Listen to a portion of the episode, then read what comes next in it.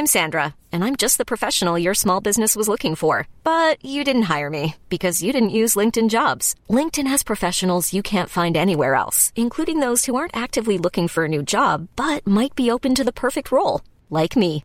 In a given month, over 70% of LinkedIn users don't visit other leading job sites. So if you're not looking on LinkedIn, you'll miss out on great candidates like Sandra. Start hiring professionals like a professional. Post your free job on linkedin.com/achieve today.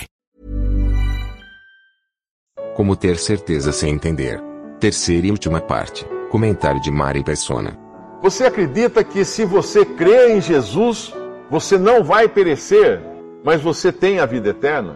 Cristo falou isso. Deus prometeu isso na sua palavra. Isso é a salvação. É por isso que a salvação é por fé.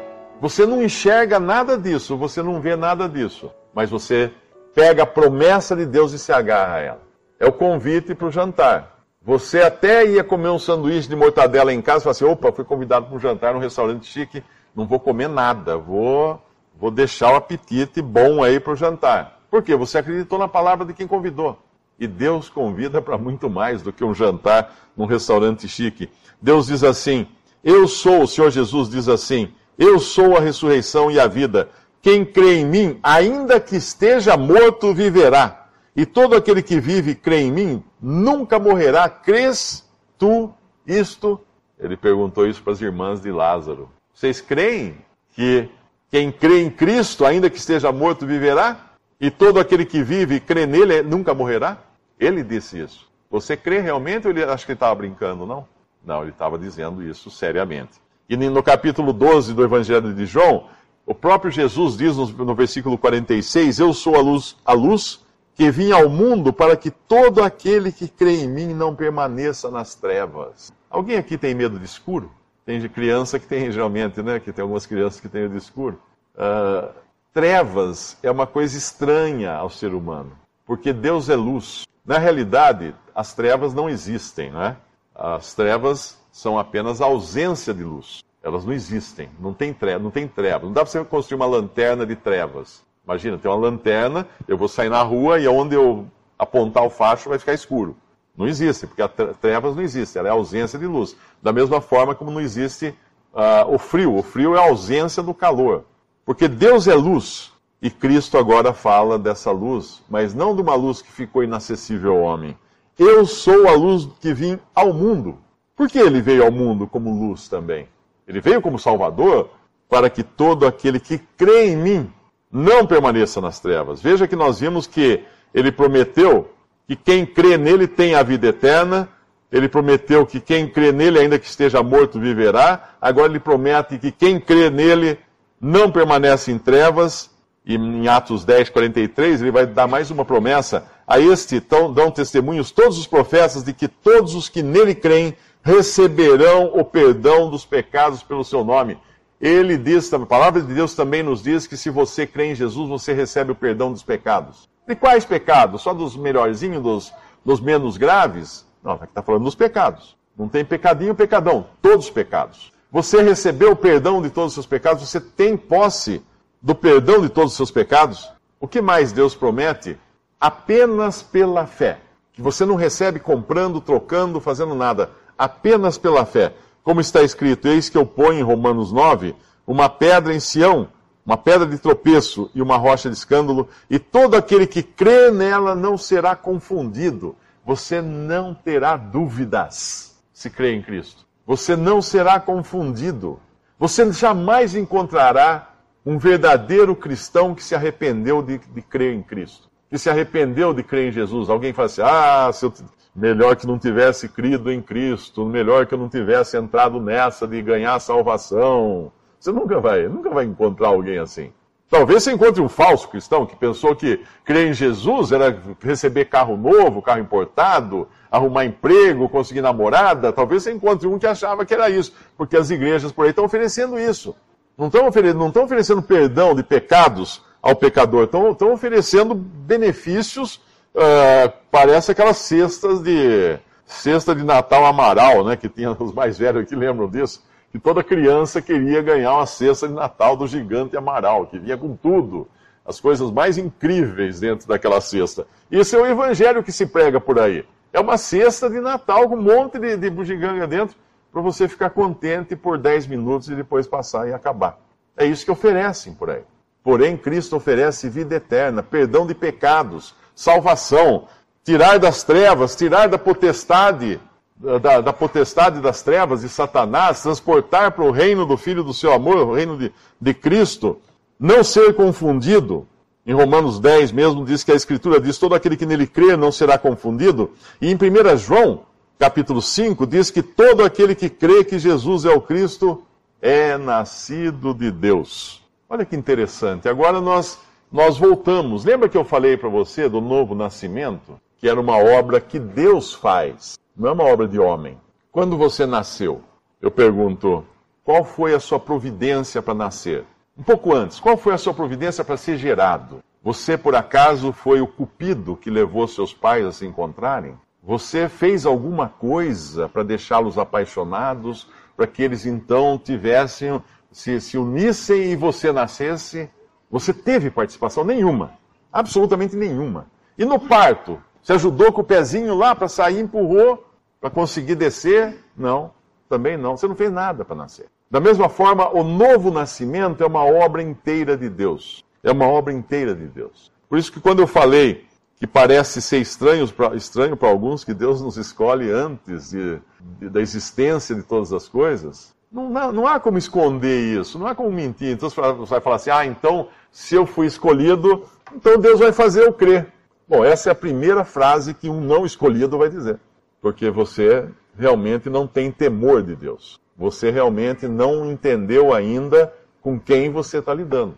Você está brincando, fazendo uma roleta russa com a sua eternidade. Se você realmente crê em Jesus como seu Salvador, você vai saber, ah, realmente eu fui escolhido. Uma vez eu vi um exemplo daquele que, daquele que crê como se fosse uma porta com uma, uns dizeres no, no batente em cima, aquela porta que você não consegue entender o que tem do lado de lá da passagem, mas está escrito assim: será salvo todo aquele que crer.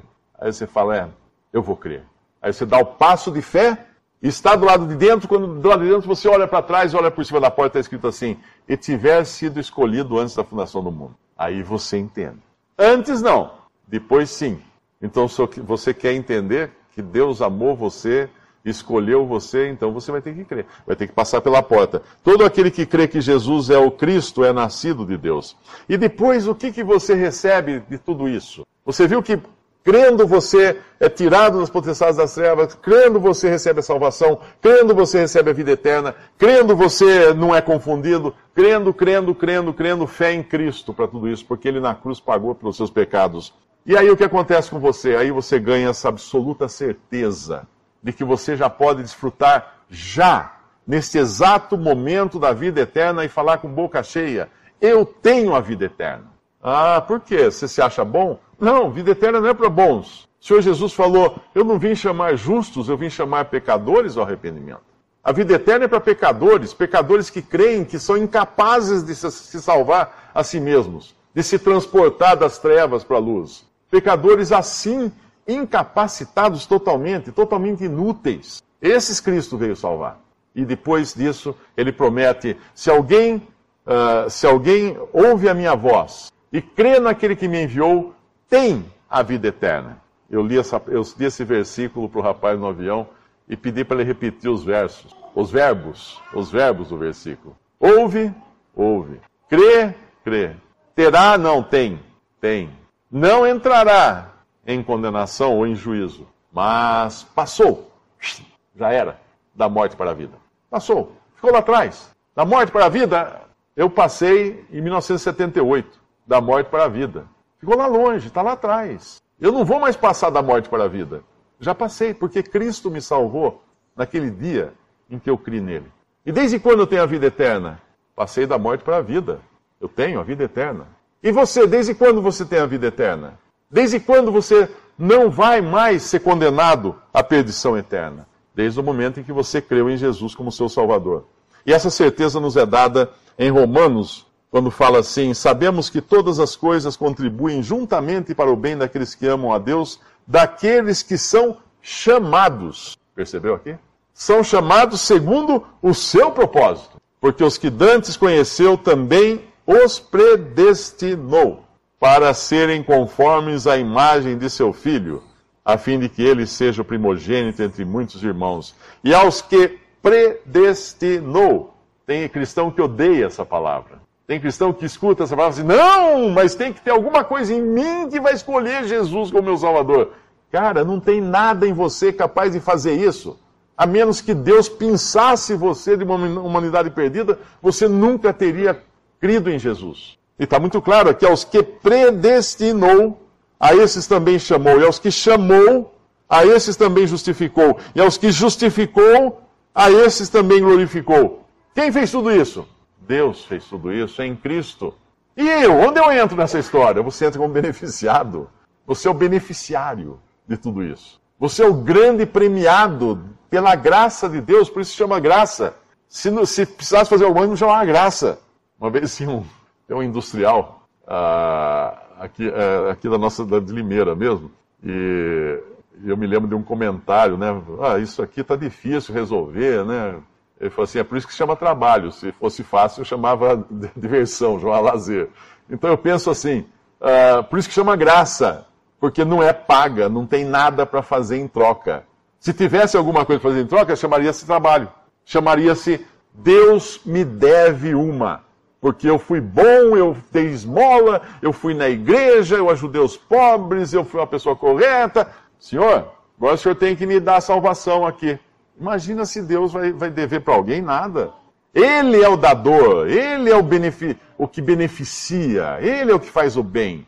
Nós somos objetos do seu amor. Que, que, que dificuldade é essa em ser amado? Todo mundo fala em amor nesse mundo. Ah, eu não sou amado, ninguém me ama, ninguém me quer. Tem até a música que o Agostinho dos Santos cantava, né? Ninguém me ama, ninguém me quer, ninguém me chama de meu amor. Ando na vida sem ter ninguém. E aí é, é uma lamentação só a música. E a maioria das pessoas no mundo estão aí falando isso. Ninguém me ama, ninguém me quer. As redes sociais estão cheias de gente desamadas, né? sem amor, de, de, se achando a pior, a pior bolacha do pacote. E agora, quando Deus oferece o maior amor de todos, de ter Cristo morrido por nós, quando nós ainda éramos pecadores, inimigos dele, o que fazemos com esse amor? A única coisa que dá para fazer é aceitá-lo. Aos que predestinou, a esses também chamou, aos que chamou, a esses justificou, aos que justificou, a esses também glorificou. Que diremos, pois, a essas coisas? Se Deus é por nós, quem será contra nós? Aquele que nem mesmo a seu próprio filho poupou, antes o entregou por todos nós, como nos não dará também com ele todas as coisas? Quem intentará acusação contra os escolhidos de Deus? Quem vai poder falar assim, é o Mário aí, ó, ele era um cara mau, um cara desonesto. Quem vai poder falar isso? É Deus quem os justifica. É Deus quem os justifica. Ninguém vai poder apontar o dedo para um salvo por Cristo, por um que foi escolhido por Deus. Quem é que condena? Pois é Cristo quem morreu, ou antes quem ressuscitou dentre os mortos, o qual está à direita de Deus e também intercede por nós. Quem nos separará do amor de Cristo? Esse silêncio é a resposta. Ninguém, nem nada, nem ninguém. Nada pode separar um salvo do amor de Cristo. E como você poderia sair daqui nesta noite sem a certeza da sua salvação? Se você realmente crê em Jesus como seu Salvador, se você realmente crê que os seus pecados foram colocados sobre aquele homem na cruz e foram todos pagos ali naquelas três horas de trevas e no final ele entregou sua vida, ninguém matou a ele, ele entregou sua vida, um poder que nenhum homem tem, mas ele tinha esse poder de entregar sua vida, e depois de morto, o soldado ainda veio e furou seu lado e saiu sangue e água do seu lado. A obra foi consumada, o momento no final Jesus fala assim: está consumado. Por que ele falou está consumado? Porque terminou, não tinha mais nada para fazer. Então não saia daqui essa noite a não ser com a certeza da vida eterna, com a certeza de que os seus pecados foram pagos e que amanhã, se, alguém perguntar para você o que vai acontecer com você se, se, se esse avião cair, ah, eu vou para o céu. Por quê? Porque Cristo me salvou, porque Ele derramou seu sangue para me purificar de todos os meus pecados. Visite respondi.com.br. Visite também 3minutos.net.